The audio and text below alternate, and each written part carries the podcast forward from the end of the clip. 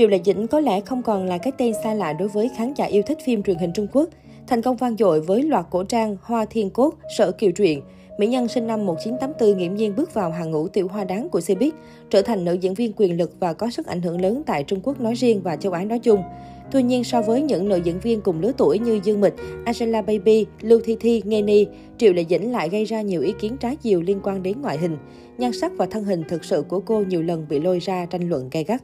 Mới đây, một blogger vừa bất ngờ chia sẻ một số bức ảnh mà team qua đường chụp Triệu Lệ Dĩnh tại các sự kiện khác nhau. Hầu hết các bức ảnh đều có chất lượng thấp nhưng không thể phủ nhận thần thái của tiểu hoa Cbiz khiến người đối diện cảm thán.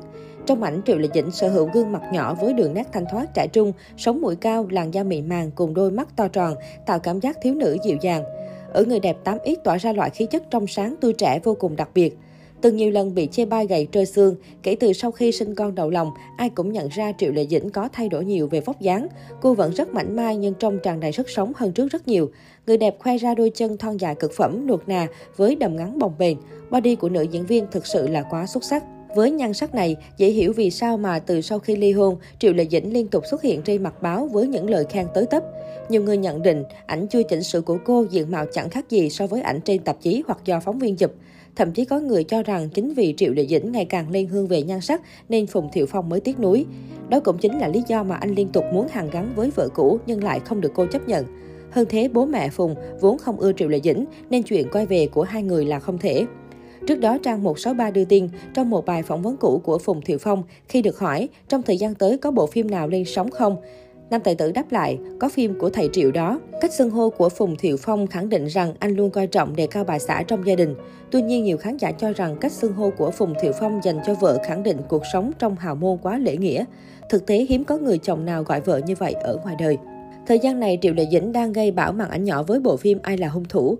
Lý do khiến bộ phim được kỳ vọng sẽ là bom tấn màn ảnh nhỏ trong giai đoạn cuối năm vì tác phẩm này có sự góp mặt của những ngôi sao thực lực, đặc biệt có sự chỉ đạo của vị đạo diễn Tôn Hào.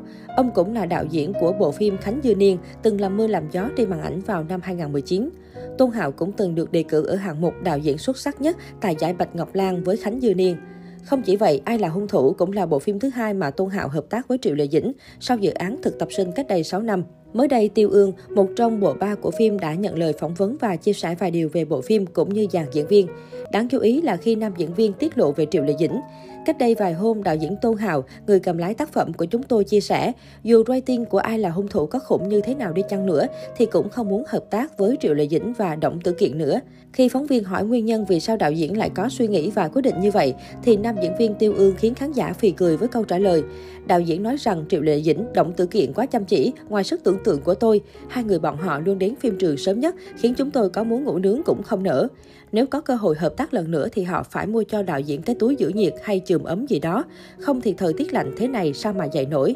Dù là ngôi sao hạng A đình đám được săn đón nhất nhì hiện nay, nhưng Triệu Lệ Dĩnh không vì thế mà tỏ vẻ ta đây hơn người, vẫn đối xử với mọi người một cách ấm áp, chân thành, khiến đồng nghiệp và fan hâm mộ đều yêu quý cô. Tuy nhiên, bộ phim Ai là hung thủ của Triệu Lệ Dĩnh lại dính liên hoàn phốt trong thời gian qua.